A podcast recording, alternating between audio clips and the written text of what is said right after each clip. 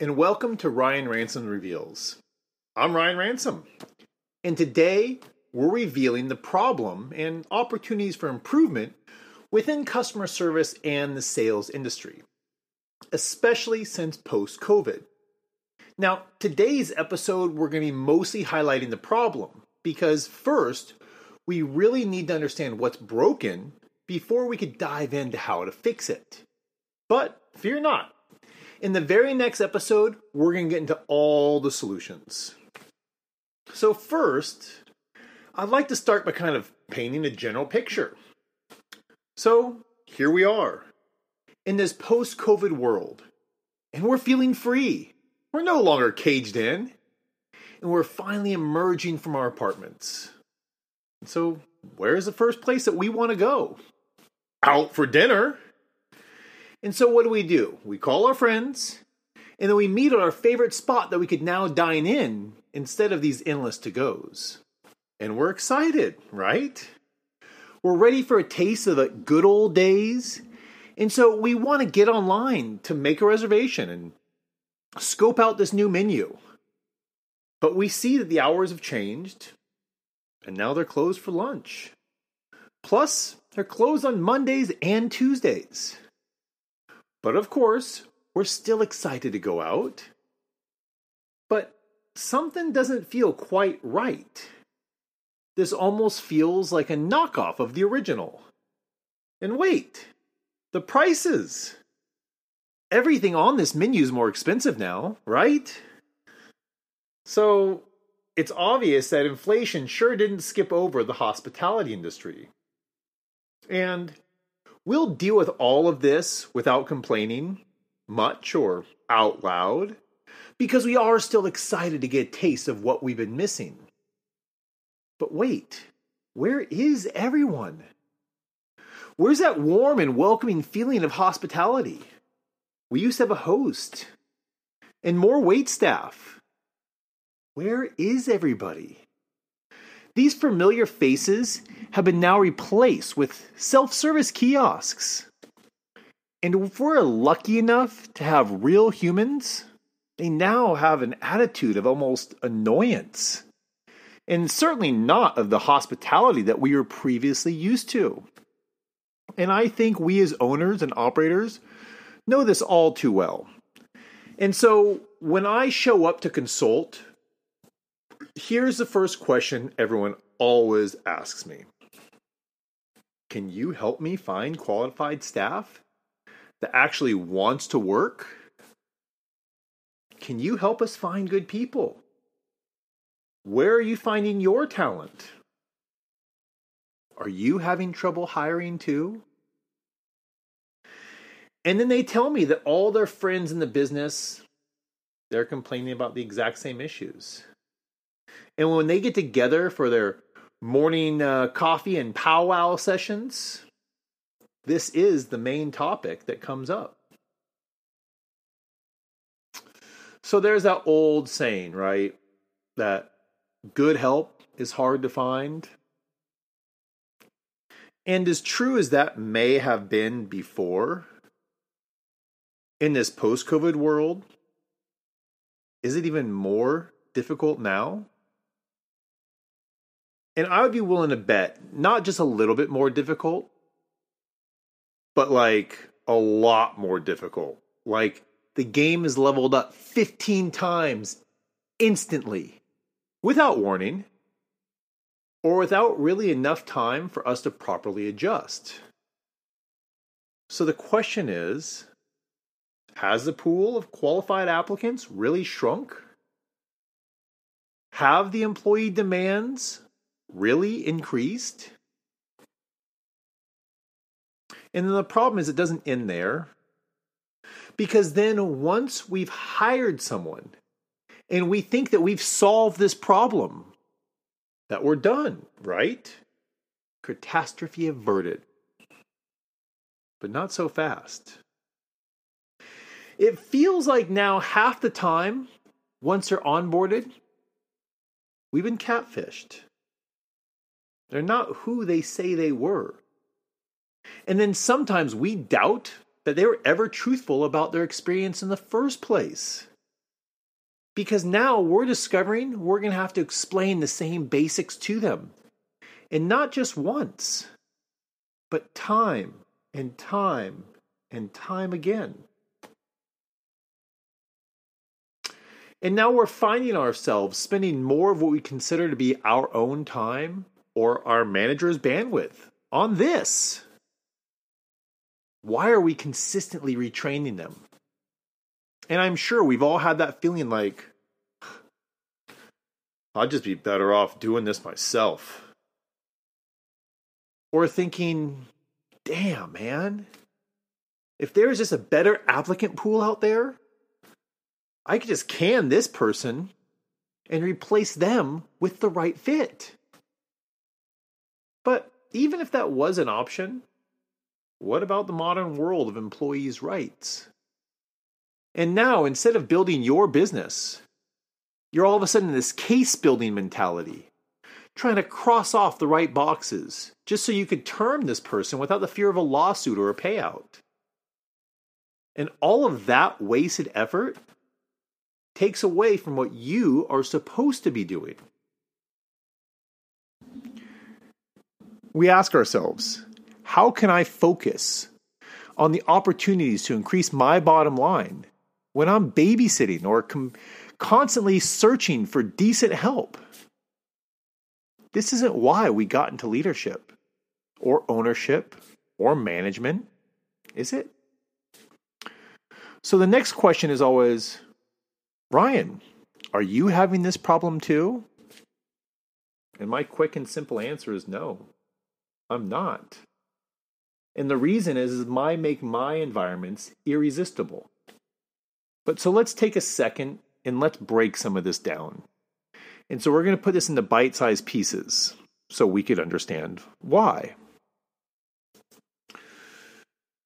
So, first off, I think one of the major problems that we're experiencing is a disappearance in the familiarity and the warmth in service. Things are feeling cold now when you go out and you interact with these businesses. And now, don't get me wrong, these issues were already existing before we got into COVID. However, if we're being honest, COVID was an accelerator here.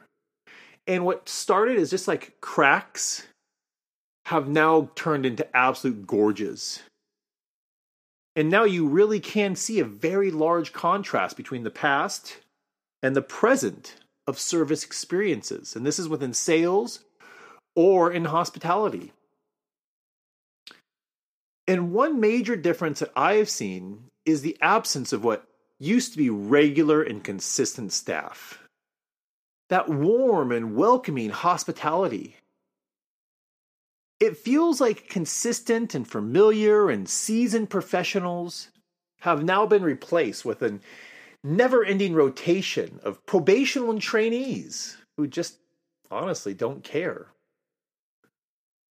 And just this week, I've seen multiple service employees with headphones in and listening to music or being on their phone while servicing a customer.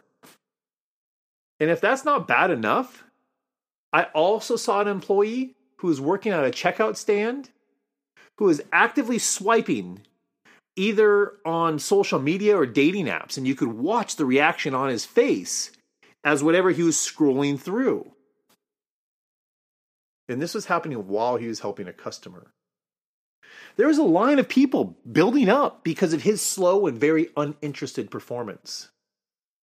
And this poor old lady that was at the checkout stand, like with him, you should have seen the bewildered look on her face. She was completely unsure of how to handle the situation. Since this probably was the first time in her 70 or 80 years on this planet that she's ever dealt with anything like this. So now I think that part of what's contributing here, which is also another problem in of itself, which is the next part we're going to get to, is the rise of automation and AI.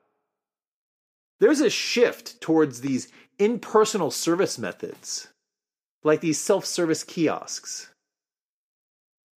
And so the question is why would that employee from the previous story that I just told why would he want to deal with customers when there's a self service kiosk just right here, 10 feet away? Now, he probably doesn't realize that if that machine is doing its job properly, it's going to take away the reason that he's even been hired. There's going to be no function left for him. Thus, he's going to be out of a job. But in his short sighted vision, he's probably thinking, oh, God, these customers are so annoying. Just come on, go to the self service kiosk and check out there. And because these companies are investing and pouring their resources into AI and self service machines, they're cutting back on managers and complete staffs and proper training. And this is only making the problem worse, leaving those employers more frustrated at their unprepared human staff. And instead of realizing that it's a lack of training or being short staffed that's causing them this, it's really their greed.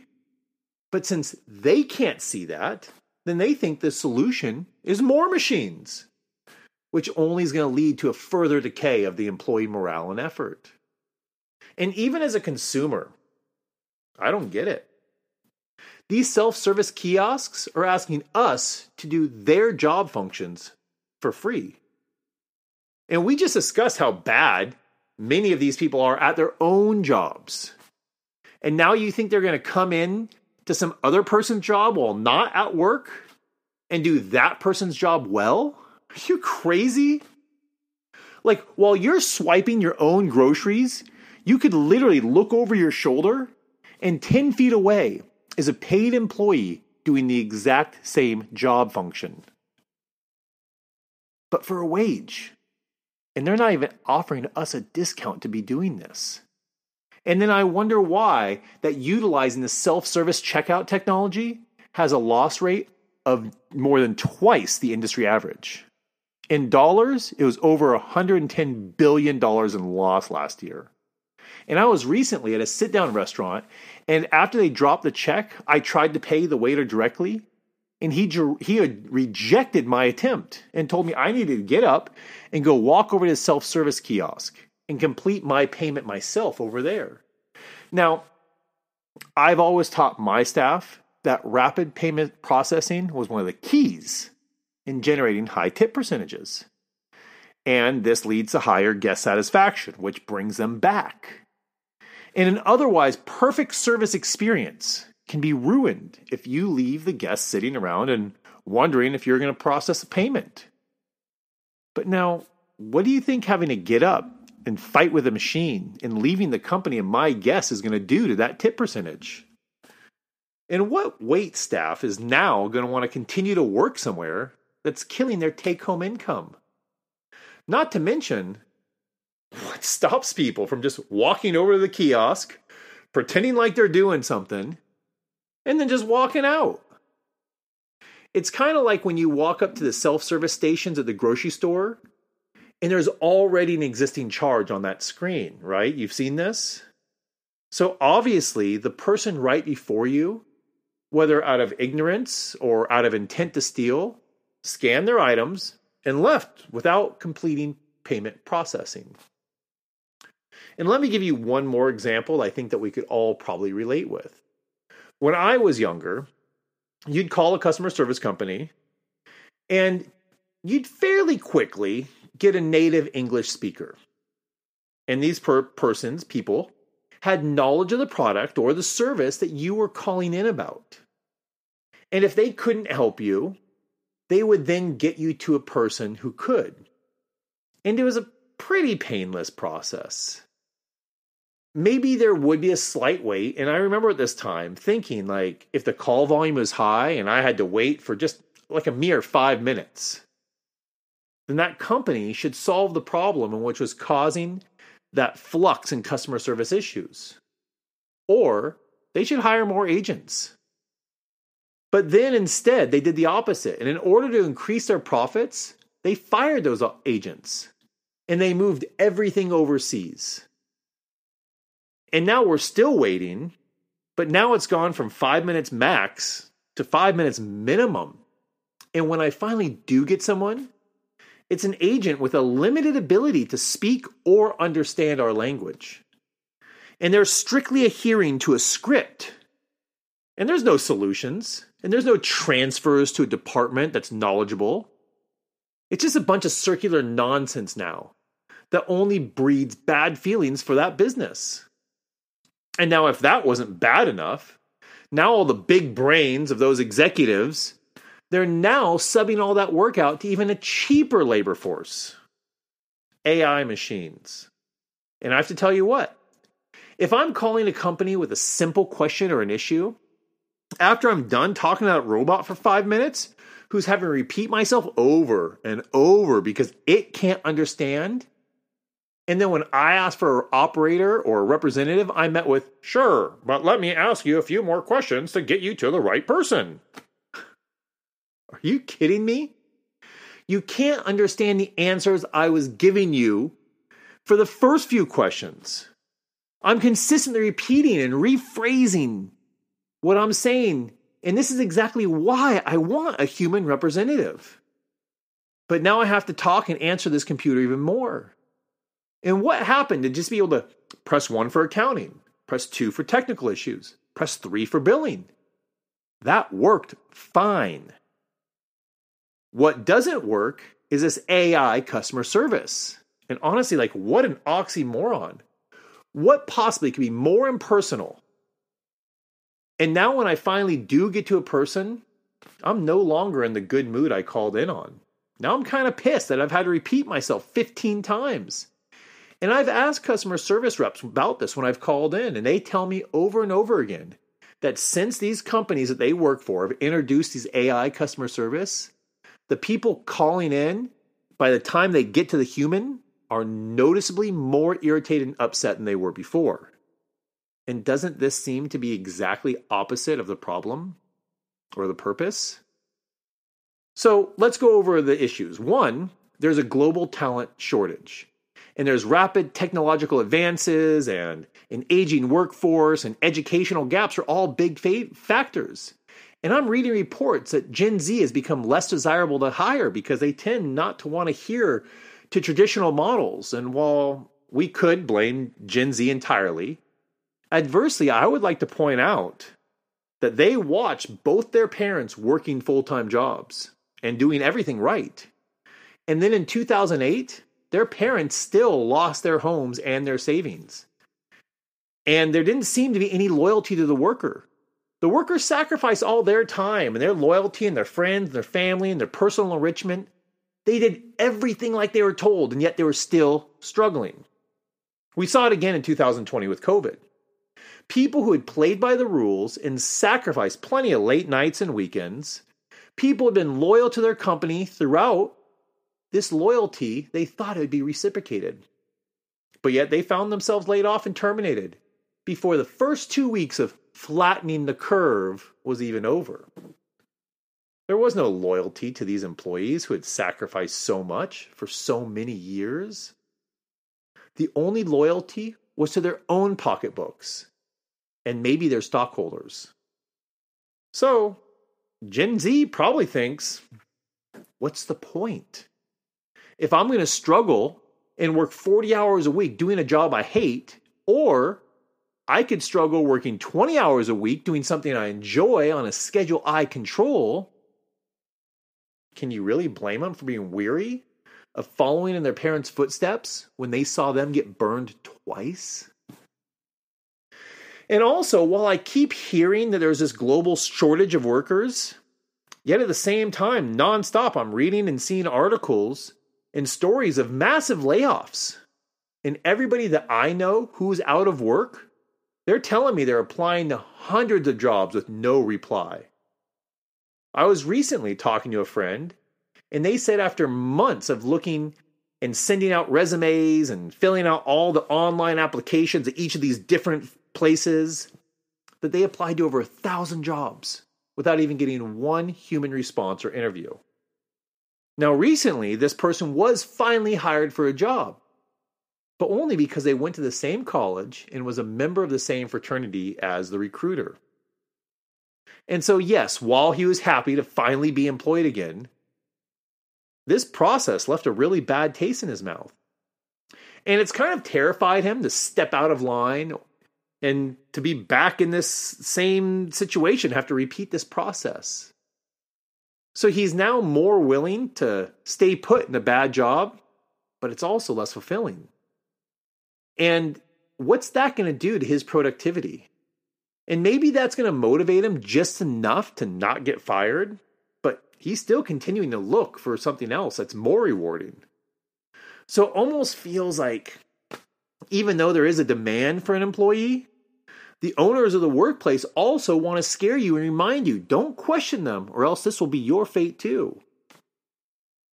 And while the narrative is that there is an increase in demands and expectations from the employees, what I know that's really increased is rent and gas and food.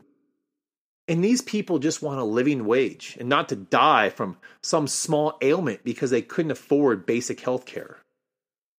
So, what we need to do is we need to find common ground here. The next thing, number two, is we have a changing workforce demographic and expectations. And this kind of goes with what we were saying, but this isn't 1950s. And the organizations need to adapt their hiring practices and their workplace policies to attract and retain these younger generations of workers. This is the future. And this does go back to this first point. We still have to manage and have employee relations, but it's not like when our grandparents were in the workplace. And again, we can't just blame it on these new workers. We have to recognize that everything in nature ebbs and flows. And just ask the dinosaurs, like, what happens when you refuse to adapt?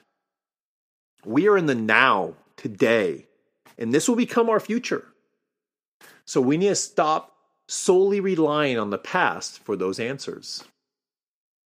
Number three is remote work is in high demand and it's on the rise.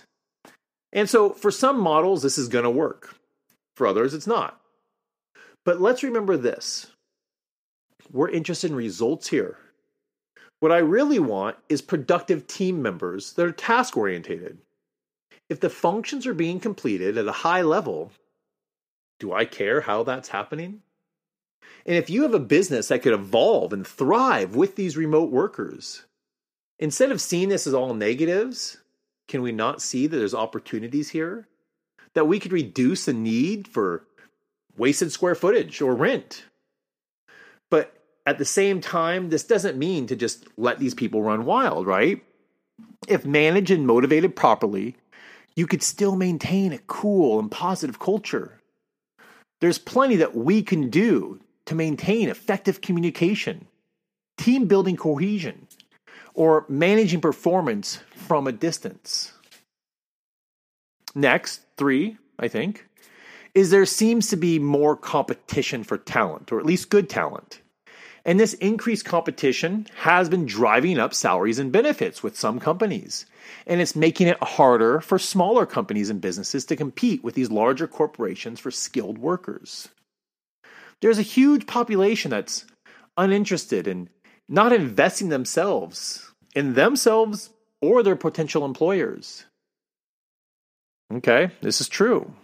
So what? What are you going to do about it?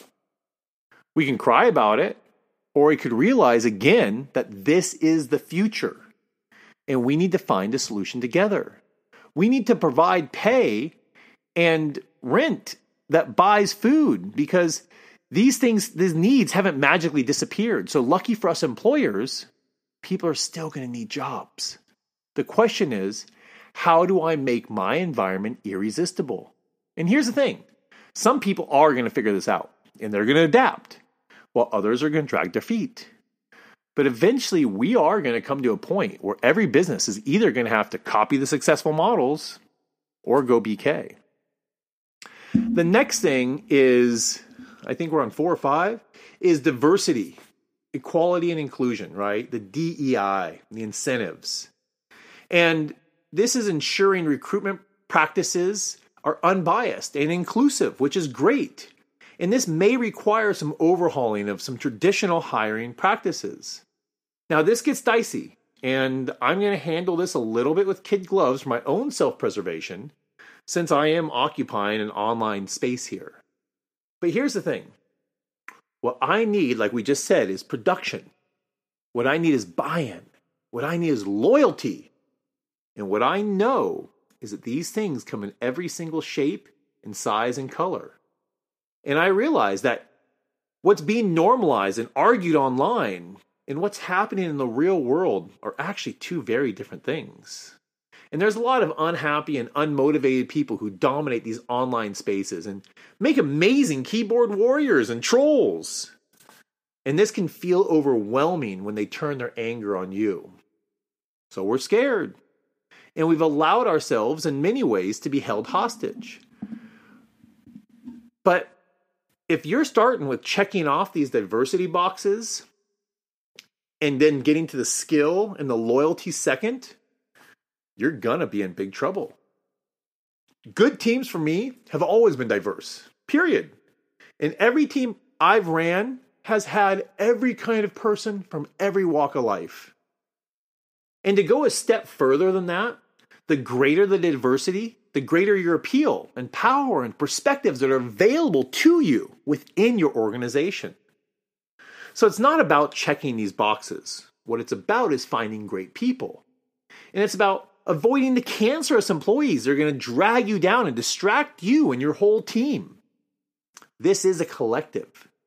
And when done right, the winning team, and then every member of that team is winning and being rewarded.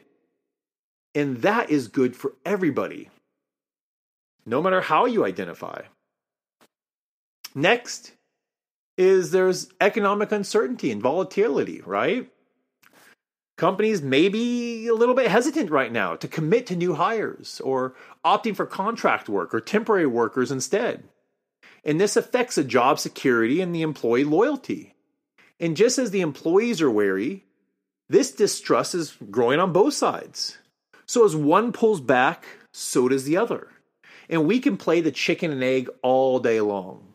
But let's find solutions that recognize reality. Yeah, man, Things are super uncertain right now. It's a wild world that we find ourselves in. And I don't have a crystal ball. But what I do know is there's billions of great people out there who want the best for themselves and their families and their communities. And so, whether it's temporary or short term or long term or contract, if we have respect and we do what's right, things will be fine. If you build a genuine positive culture and you have an irresistible environment, then you're going to find yourself surrounded by amazing talent. Next is the challenges of the owners and operators of finding staff. So, like I mentioned in the intro, it's very common for me to receive um, questions about hiring and retaining motivated staff. This is probably the first and most prevalent question that I do get. And these poor guys are in search of staff nonstop, and they're paying thousands to job apps to post and highlight and promote their job postings. They're paying to promote, they're paying to post, they're paying for responses or to be highlighted. So, not only are they not retaining staff, but they're running with inexperienced or undertrained staff, and they're paying a premium to do so. They're not in demand. They are in the submissive position and begging for help. And of course, this comes off desperate. And it's not, and it will not attract top talent. This will only further power this downward spiral, leaving them desperate for more and more staff. So, in my operational world, I often preach against paying overtime, and we'll get into this in later episodes. I despise overtime. It's a glaring sign of poor management. And these are their lack of skills and their lack of inability to forecast operations or to have adequate staffing. And for me in the restaurant business, who's already running on razor thin margins, I don't have an extra 50% just to blow on labor because we can't plan or retain good people. So if I feel this way about overtime, imagine how I feel about paying job posting apps to find people. My God, man.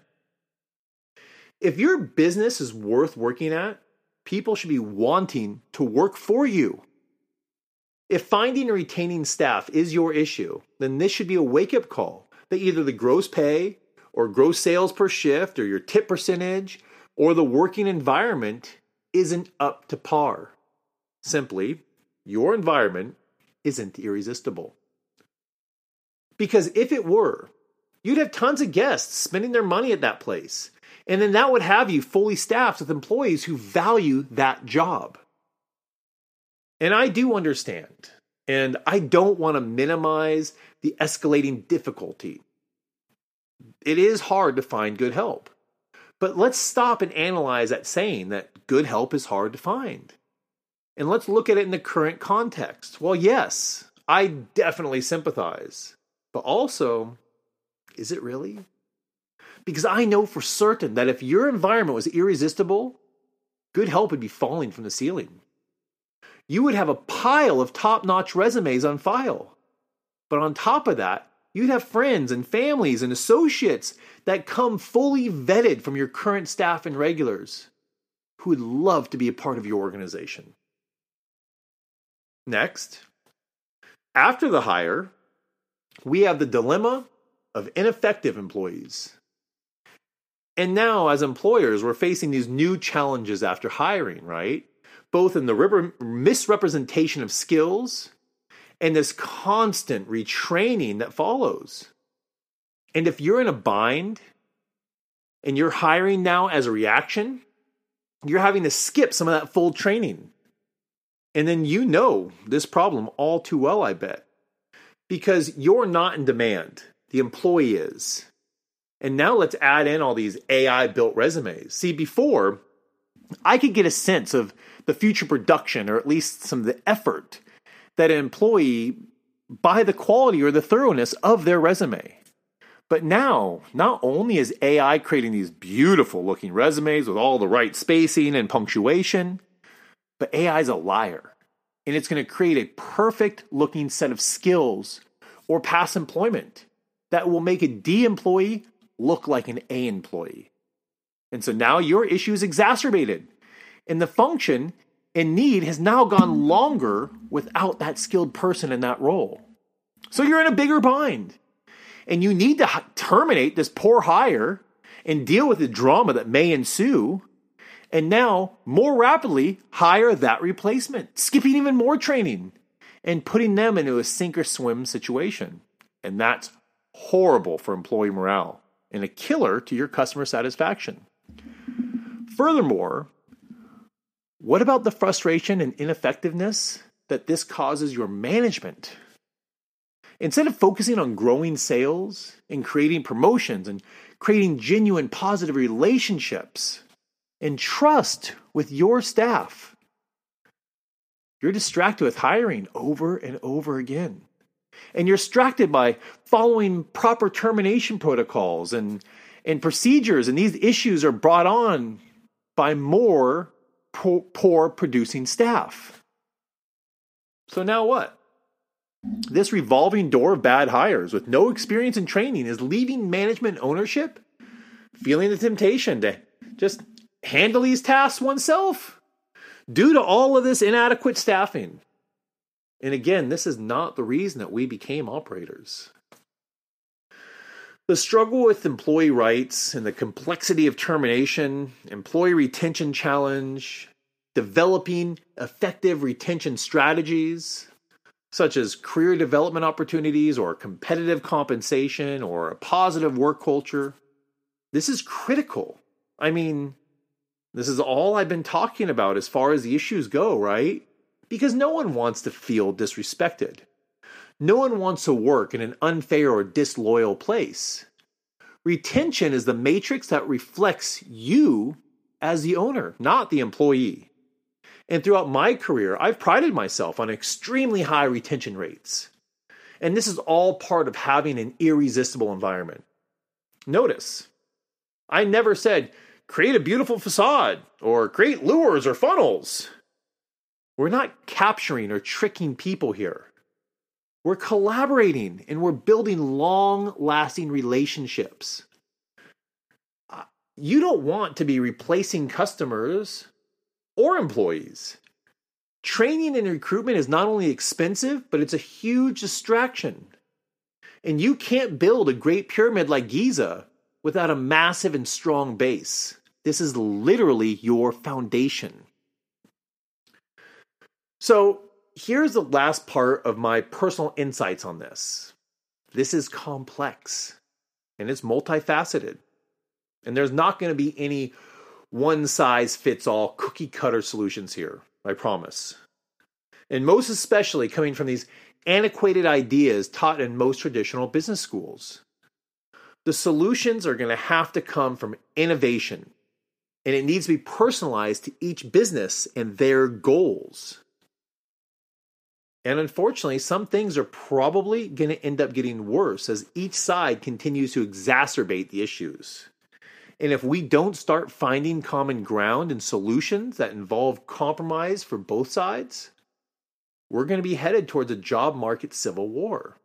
And I'm not trying to fearmonger you here, but let me paint a picture. If you open up a pocket watch and you look in the back, you're going to see all sorts of parts and wheels and gears and sprockets and springs. And some of these wheels and gears are going to stand out because they're big and they're shiny and they're important looking. And so, obviously, if you pull out one of those golden gears, that watch is going to stop telling time. But now, let's find the smallest, ugliest, most humble looking, the most insignificant wheel or spring. And now remove that. Guess what? The watch again stops telling time. The workplace is the same way. We all need each other for this thing to work. We all must be intrinsically interested in the same shared goals. And if only the executives and the owners are tied to the profits, then the vast majority of the employees are going to see no correlation. And be ready for a lot of ain't shit employees that just don't care about your profits. And also, these computers, machines, and AI, they ain't shit either. Some of these things can be automated, and in doing so, has benefits to all society. Like, let's get the autocorrect or the voice of text working better. Or maybe the self opening doors, or improve Google Maps, or a wardrobe mirror that tells you if you're matching, or maybe a refrigerator that tells me if I don't eat an item today, it's gonna go bad. But maybe let's take a breath on trying to have robots steal people's jobs. Just so a couple of stockholding millionaires have a few more millions. And let's also remember that these robots and AI, they're only as smart as the people who've programmed them. They're not thinking independently for themselves. There's no creativity. They're following a program. Hell, AI still can't even image hands right without the proper amount of fingers. And you want to trust this thing to run your business? So here's my closing thoughts. In episode one, I talked about how this podcast is going to be positive and it's going to focus on solutions and we're going to be the ray of light. And then here I am, right? Right into episode two, and we're just diving into nonstop issues. And maybe I felt like I was doing a little bit of complaining today and being a negative Nancy. But let's remember that this is just a problem. And it can be negative if you want, but we are going to be positive. And so every issue is really just an opportunity for improvement. So let's keep that mindset. And then, two, these next 14 episodes that we're going to be doing are all going to be addressing the solutions and how we could create improvement out of these opportunities. The very next episode, episode three, is going to be a promise of this solution and a brief overview of that solution, where I'm going to reveal the power of positive culture. And this solution won't just apply to restaurants, but to all businesses, all fields, but even beyond that. Positive culture extends into our personal lives, our educational lives, and even politics and social and current events. So, I want to thank you for tuning in for another episode of Ryan Ransom Reveals. And I would love to hear from you in the comments. please tell me what issues are you seeing right now in the workplace? What problems are plaguing you? What's making your job as a manager or even as an employee more difficult? Put these problems in the comments, and as we progress over the next couple shows, I'm going to look at all those problems that I haven't addressed, and we're going to find solutions to those as well. Thank you again for tuning in to Ryan Ransom Reveals, and I'll see you next week.